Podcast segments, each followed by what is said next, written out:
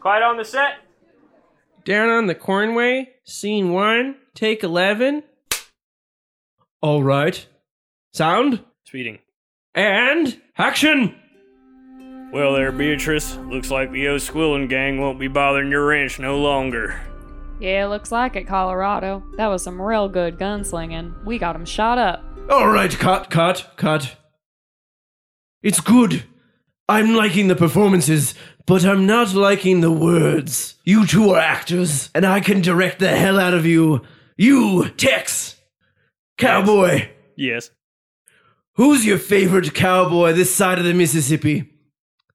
Uh, Jeff Bridges in True Grit. All right. Now that, but he is a toy that learned how to talk and has a light year friend named Buzz. And action. Well, hey there, Beatrice. Looks like the O'Squillen gang won't be bothering your ranch any longer. Nice. Now you, actress with those feet of yours. Now, uh, you've seen that show Stomp, right? Now give me your best stomparoonie do, but pretend you're Kate Moss. How does Kate Moss even talk? Perfect. Cut. That's that's a good on that one. Yes. now, all right. Final showstopper. We're in our last scene. Actor, I need you to take that pistol of yours and put it up your ass. Okay. This doesn't feel too good, and I don't. action. Well, there, Beatrice. Looks like those O'Squillen gang won't be bothering you and your ranch no longer. Yeah, looks like it, Colorado. That was some real good gunslinging. And cut. Perfect. We got it. We got the film. Tell me you got that, Jeeves. Uh, well, you see, you never asked if the cameras were rolling, but we did have audio. Oh, brothers. Well, at least we have a podcast.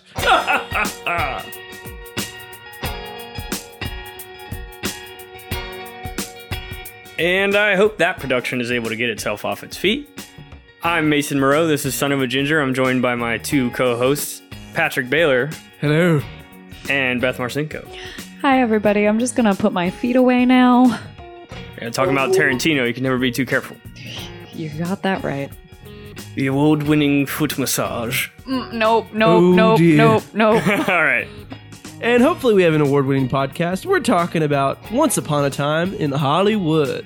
Another very important film that will probably get uh, lots of Oscar buzz once it's that time of the year. Once upon a time in Hollyfoot. Oh my. Can we All right, I'll stop. I'll, that's the last one. The last one. just hold until we talk about the feet? Or then if it's like Bojack Horseman, Once Upon a Time in Holly Foo, Holly wh- Foo. where it's actually just a cartoon retelling of the Foo Fighters story. I'm sure Dave Grohl is thrilled. He's already signed on for for Netflix, I'm sure. but you know who got signed on to this film, Once Upon a Time in Hollywood? We got some actors. We got Leo. We got Brad. We got Margot. oh yeah, Al Pacino, Margaret Qualley, who's from The Leftovers, and I love The Leftovers. And don't forget Charlie Cruz. Who? He's the one who was at the Playboy Mansion. He's like, he married her, and then he fluted the thing and married this person. Do you remember that? the guy who Damian played Lewis? Steve McQueen. yeah. Damian Lewis. Oh, was that Steve McQueen? I think so. Is In the, the same movie? guy who was labeled outside of the mansion? I guess so. played don't by remember. Damian Lewis from Billions and another more important show that I'm forgetting, Homeland. He was in Homeland. I'm pretty sure his name in Homeland was Charlie Cruz. Ah, it's all. I don't know what his actual name is. It's all Damian Lewis, Oh, okay, okay, okay. And don't forget Robin from Stranger Things. our lovely Maya Hawke, Our lovely LinkedIn third connection friend Maya Hawke, a friend of the show? a question friend, mark. a, a friend of the show. If she knows what it is. An acquaintance of the show. Hopefully. Yeah, so we watched this movie that was a real love letter to movies in general and you know is kind of self-referential. Any movie buff should love it. And if you don't love it then you're not a real movie buff. And that's how things work. We gatekeep them. What'd you guys think? Walking out of the theater were you like i enjoyed this. I don't know if i enjoyed this. I don't know what i'm supposed to think. Where am i? What is life? What were you thinking I wouldn't necessarily call myself a movie buff. Like, I feel like I maybe know more than the average person about movies and, you know, maybe watch them a little more seriously than a lot of people, but I don't necessarily th- like I I wouldn't put myself in that highfalutin category. Highfalutin. you're not a movie buff, but you're maybe like movie like Movie you, serious. You've worked out a little bit. You I'm know, movie you, swole. You, you got a little bit of muscle. It's it's peeping up, and you you're just ready to commit to more workout days. I'm movie toned right now. Yes. Um, so I I really enjoyed it. I've seen a couple other movies by Tarantino, but not recently, so I wouldn't really, you know, I can't compare them as if I had seen them yesterday, but you know, I'm relatively familiar with his some of his other work. I'd say I was bewildered. Maybe that's the right word for it. I watched this in good old Cumming, Georgia, and in a theater that I went to when I was like 10. So that was just confusing to be at this theater 14 years later. I was a little confused by this movie. I was a little confused by, I was like, I, oh, that was, that was a Tarantino film this isn't like his usual Tarantino films. It was a little bit different in style. I still enjoyed the story. I guess I'm sure we'll talk about this throughout the podcast. Uh, expectations were definitely subverted with this film and what I thought it was going to be. That's the best way to describe it in a quick nutshell before we really unwrap this nutshell. Yeah, my first few reactions to the movie were one, he subverted the expectation just a little bit with, you know, with all the press leading up to the movie about the Manson murders being a part of it. Uh, nobody really knew where it was going, and I think he took it to a, a, direction that nobody really expected. But on another level, I feel like this movie is a little more personal and sentimental to Quentin Tarantino himself than maybe his past movies are have been. Well, and he loves the cowboy motif, I guess I would call it. So I think having that in there and having this guy who's really struggling to move away from the cowboy motif or to redefine his identity as a cowboy or a, a heavy was an interesting twist for him, I guess. Mm-hmm. Mm-hmm. You can tell Tarantino understands where the western genre as was in that point in history where like they were they were switching over what was popular for a leading man to be and they like they needed a younger more grizzled more hippie looking lead actor and you know he's now falling into these roles he doesn't want to play. And that's when you get Al Pacino coming in saying like you you're going to ruin your career if you keep taking roles where you get beat up. Like you're going to be a has-been. And so that's where it like kicks off for Rick Dalton played by Leonardo DiCaprio. But so we have this hot and cold actor whose star is fading in this changing time culturally. You know, we literally see him and his stuntman and best bud and handyman Brad Pitt, who plays Cliff Booth, you know, go through and just be like literally, oh, damn hippies.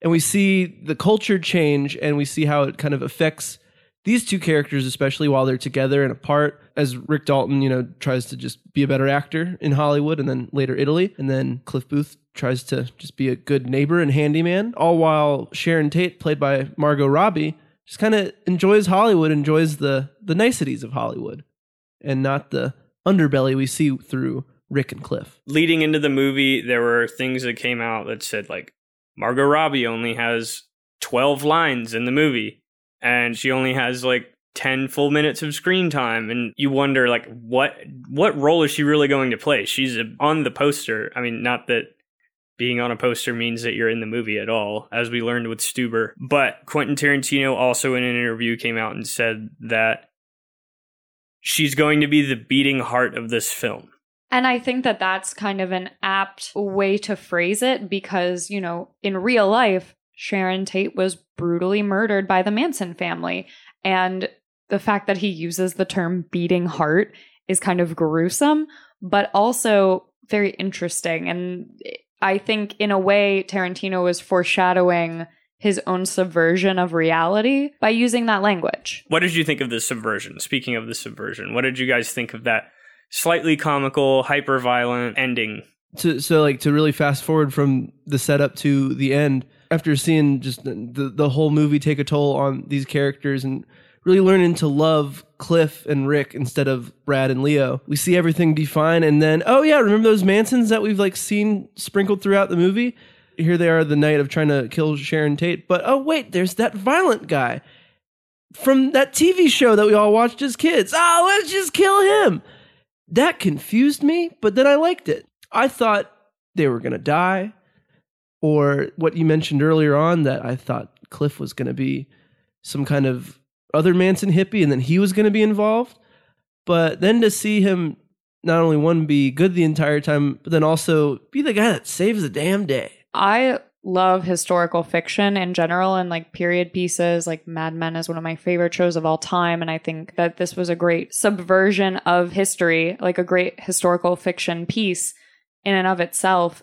And I, I'm a big fan of true crime and have, you know, listened to a few things about Charles Manson and just the Manson family and the Tate murder before. And so to see that reimagined was very interesting to me. I knew little about that actual story and still don't know as much as I should know about that story.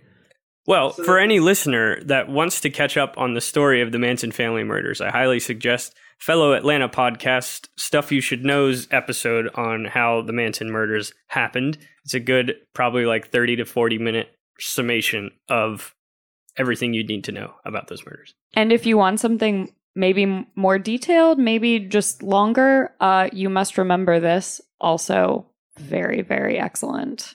So, I want to talk about the dual leads in this movie and how they were set up and sort of my journey through this movie and how I attached myself to these characters going on. Because I really didn't like Rick Dalton to begin with. Probably for a good two thirds of this movie, up until he gets his redemption where he has the good performance.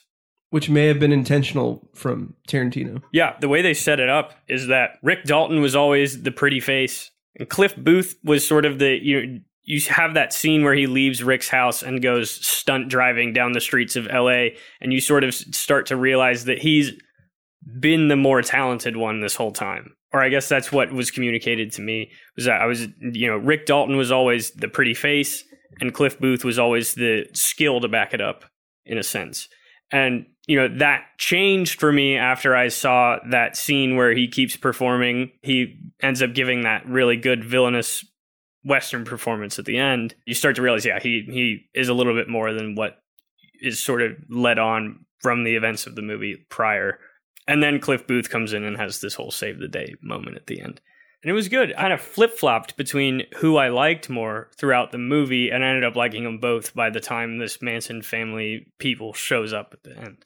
There are a couple of wonderful leads. I really enjoyed Brad Pitt as this kind of weathered guy who's going through a transition in his life because the guy who, you know, he backs up for, who he stunts for, is also going through this really intense transition. But I love that he is kind of our pivot into the 70s, that he is, you know, this weathered, grizzled, tough guy, but he's also super cool. And he doesn't only adhere to the expectations of the past. So to see these two have this shadow plot, it just made the film just go by so much faster because the entire time, and uh, this was my dad's criticism of the film after we got out. He really didn't know, and I would agree with him. Didn't really know what the movie was about until maybe two hours into the movie. We just see these two guys just kind of play off each other back and forth, and just similar things happen to them in different ways.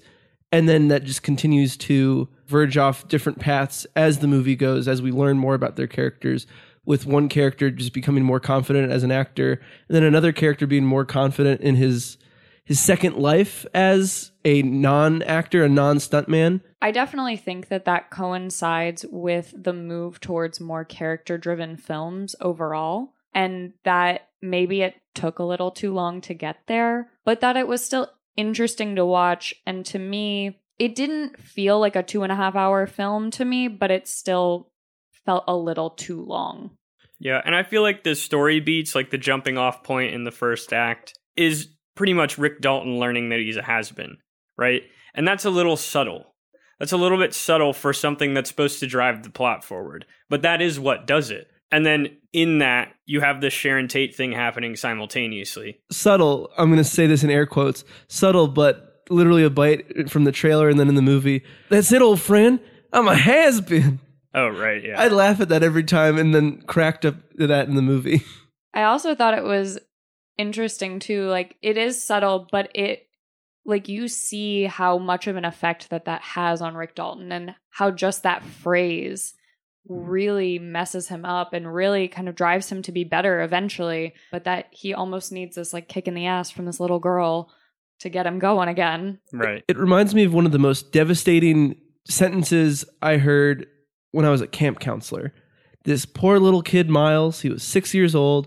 He got bullied by this, this, this real bad kid. And then he just comes up to me, Mr. Patrick, Taylor called me a loser. And imagine hearing that at six years old and thinking that's like the worst thing ever. Now imagine hearing this as a 40 something actor that you're a has been. I got the same vibe a little bit. So we all have the same problems, so whether we're six or 46. Do you think this film was a little self referential for Tarantino himself? I do. I think that, like I stated earlier, this is probably more personal than some of his other films. And I think it's because he sees Hollywood as an industry like we watch movies. He has that sort of love for the history of filmmaking. And he, so he decided to marry the two in this movie, sort of. And thinking about the creative process, like I wouldn't be surprised if he was like, I want to make a, a movie about a specific age of Hollywood. How do I make it interesting? How do I make it compelling? Oh, the Manson murders that's totally a thought process that I could see someone having if they want to make a film that is a love letter to Hollywood in their own style, especially with a style as mm-hmm. violent and sadistic as Tarantino's can get. Which is this crazy thing because there are so many like just random like articles like just talking about the film before and after not even talking about the film but just talking about the date that august 8th 1969 when the sharon tate murder happened that was kind of the end of this certain cultural era and this end of this era in general. And the fact that he just shows all of this time leading up to it in the year 1969 of being at the peak of this certain kind of culture and then literally seeing at least in the moment of time where it's supposed to deflate and then uh, our boy quentin you know takes his own personal liberties we'll talk about that in a sec though Right. Well, I mean, like I said, I love period pieces. I thought it was really interesting too that, you know, you really see Sharon Tate as this kind of hippie girl, like free love, partying at the Playboy Mansion. Like she's part of the cool kids crew, all about this kind of new attitude in society that's been evolving and is now culminating kind of at this apex of 1969. And that because that's such a turning point in real history, to use that event and to display Sharon Tate's life in this way and then subvert it I thought was very interesting. It's almost like Tarantino is continually living in this dream world where this horrific thing didn't happen to this innocent or these innocent people. It was more than just her. I mean, there was the Folgers heiress and Jay Sebring. Jay Sebring, yeah, as well as uh, two others. And it's very interesting to see, you know, his love letter to Hollywood stay in this more blissful state where the bad guys get what's coming to them. the blissful bubble Right. Almost what Hollywood would have wanted to happen. Yeah. I really love that he uses Once Upon a Time in Hollywood because that just immediately invokes that this is a fairy tale, something that you would want to happen, not something that actually does. It's idealistic yeah telling of something. in Tarantino's films, that's what's fun about. Like they are stuck in this time capsule of his own Making. perspective of film, and yeah, his own making of what he still sees film as. Like maybe he does ignore this kind of major event that is said to have ended this era, and just doing what he thinks would happen. So you, one of y'all mentioned that Sharon Tate is the beating heart of this film. She's the beating heart of life, the beating heart of Hollywood, And they let Hollywood goes on. and her heart beats. And in Tarantino's heart, her heart still is beating. Her I'd heart say. will go on. Right. Yeah, another film, not from Tarantino, but that was popular with Leonardo DiCaprio, though. Titanic. How many dual VHS tapes of Titanic do you think Leonardo DiCaprio has in his house? Dual VHS, the part one and part two, because it's a three hour movie. Part one ended with the boat hitting the iceberg, so you couldn't not put in that next tape. Literal cliffhanger, or an ice hanger, Iceberg hanger, a berg hanger. break an icebreaker. Though this is like this big Tarantino love letter to Hollywood, and he throws a lot of what he loves from other films and, you know, kind of sprinkles in what he has done in all of his films. Beth, you talked about spaghetti westerns. Mason, I'm sure you talked about hyperviolence. And we have both of those in this film, but it's not the big deal of the film. Those are just kind of like little side calling cards, if anything. But this is a very different film from Tarantino films we've seen in the past. Yeah, I think of any film that Tarantino is directly involved in and shares the most similarities with Jackie Brown. The writing really drives it. Both of these sort of pay homage to the 70s and 60s in visual style. Yeah, I'd agree. Yeah, it has very similar Jackie vibes. I'd say this one is unique because I think with all of Tarantino's films, it's a lot of characters passing by and then like those characters are like super directly involved into something later. We have a little bit of passings by, but if anything, none of these characters really do meet. You know, like for example, with Tex, played by Austin Butler, like one of the head honchos for the Manson family, we see him almost interact and get in a conflict with Cliff when Cliff is leaving the ranch, but it doesn't happen. We have a lot of those ah, almost moments and a lot of like space between kind of these moments that are supposed to build up that don't get there until truly the the violent end. It's a lot of suspended suspense. And you really get, I mean, if you're looking for violence in a film, Tarantino's going to give it to you nine times out of 10. I think you really, if you're looking for violence, you get that payoff at the end and give you that satisfactory resolution that you're looking for that comes from that suspended suspense. I agree with you that this movie has a very unique way of building that suspense. And it's almost like deliberate how he put information into the press before this movie came out about how the Manson family would play a part so that that suspense is sort of even built before the movie even starts, right? So that's that's a pretty brilliant way of doing it. Of all the unique things that this movie does, that is the most effective. Is this heightened sense of suspense. And you know, it almost plays to its detriment because in parts where I should have really been paying attention, I was like, you know, come on, get to the point already. You know, I was I was kind of getting bored at certain moments. Mm-hmm. Well, and I think that he really tries to keep you looped in when Brad Pitt keeps seeing this one girl from the Manson family and keeps seeing her, and you're like, oh, like, is this the time he's gonna pick her up? Because you know he's gonna pick her up. Yeah. That was the way that he tried to keep you engrossed because Tarantino has to know that his movies are too long. Like He he just just has to. But he uses that length to his benefit and span the whole Spahn ranch scene. That's the best example of it all. That entire scene though was just expectation after expectation, just like getting you and like I at least didn't know what was going to happen. I thought Bruce Dern's character was going to like shoot up Cliff Booth and then I thought Dakota Fanning was going to pop back up again and something was going to happen. But no, all the hippies were gone, but then the hippies were back again like almost ready to fully attack Cliff Booth. A, a big thanks to the whole crew, I guess, of the Spahn Ranch especially cuz they they they did a pretty solid job of selling that suspense. But of all the suspense that we got to see in this film was the alternate history that was changed with Sharon Tate living. So before we go, I want to play a little game. So with this film, yet again, like in Inglourious Basterds, Quentin Tarantino changes history. Sharon Tate lives. So I don't know if we're smelling a sequel for another Once Upon a Time in Hollywood, but we might have one more Tarantino film, one more sequel. Does he change history again in this next sequel? I mean, guys, what big event in American history do you think he'll change next to make the big two and a half hour blockbuster that will be his magnum opus? I think that the hit band that saw some controversy in the late 80s, Milli Vanilli, will be a front for the Church of Scientology. What? That is that is Tarantino's 10th film. Milli Milli Vanilli. All right, solid. What else you got? Beth, Beth, what you got?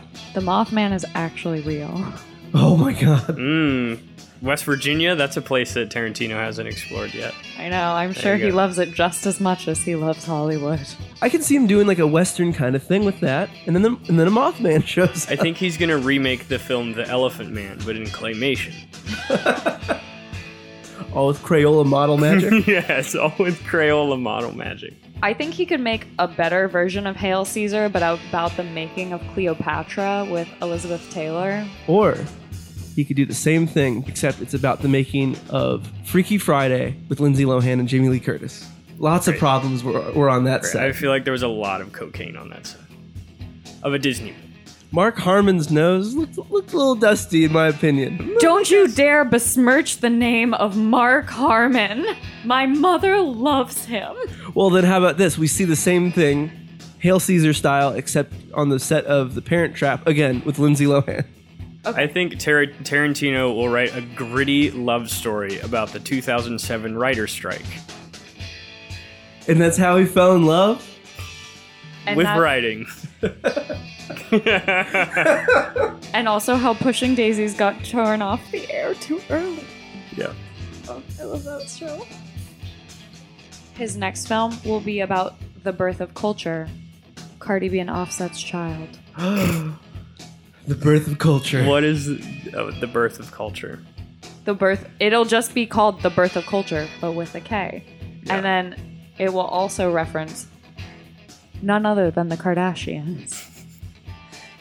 The birth of culture too. Culture rises.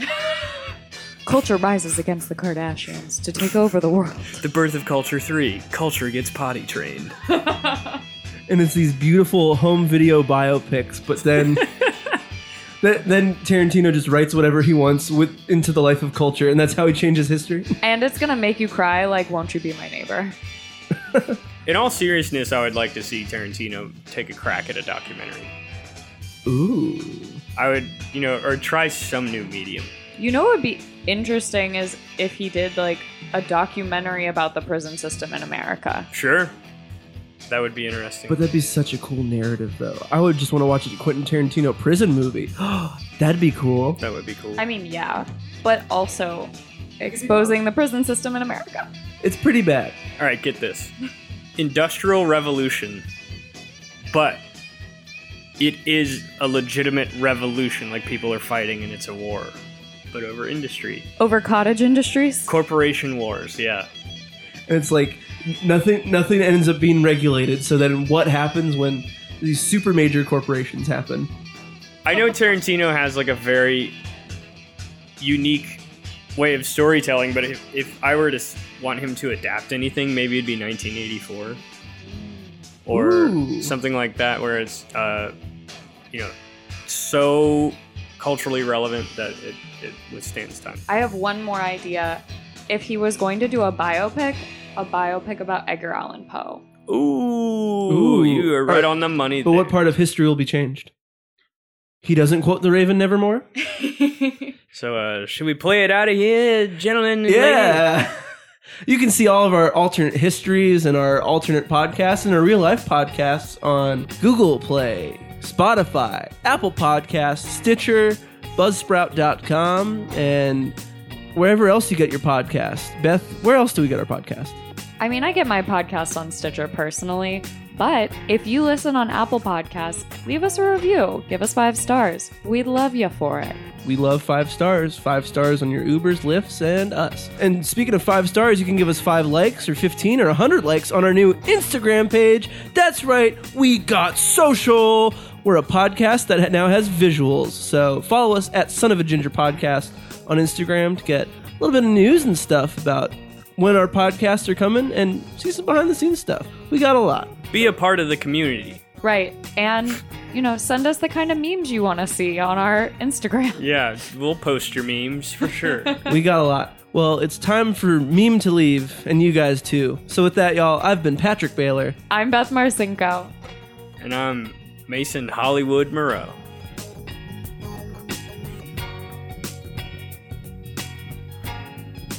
And cut. Brilliant.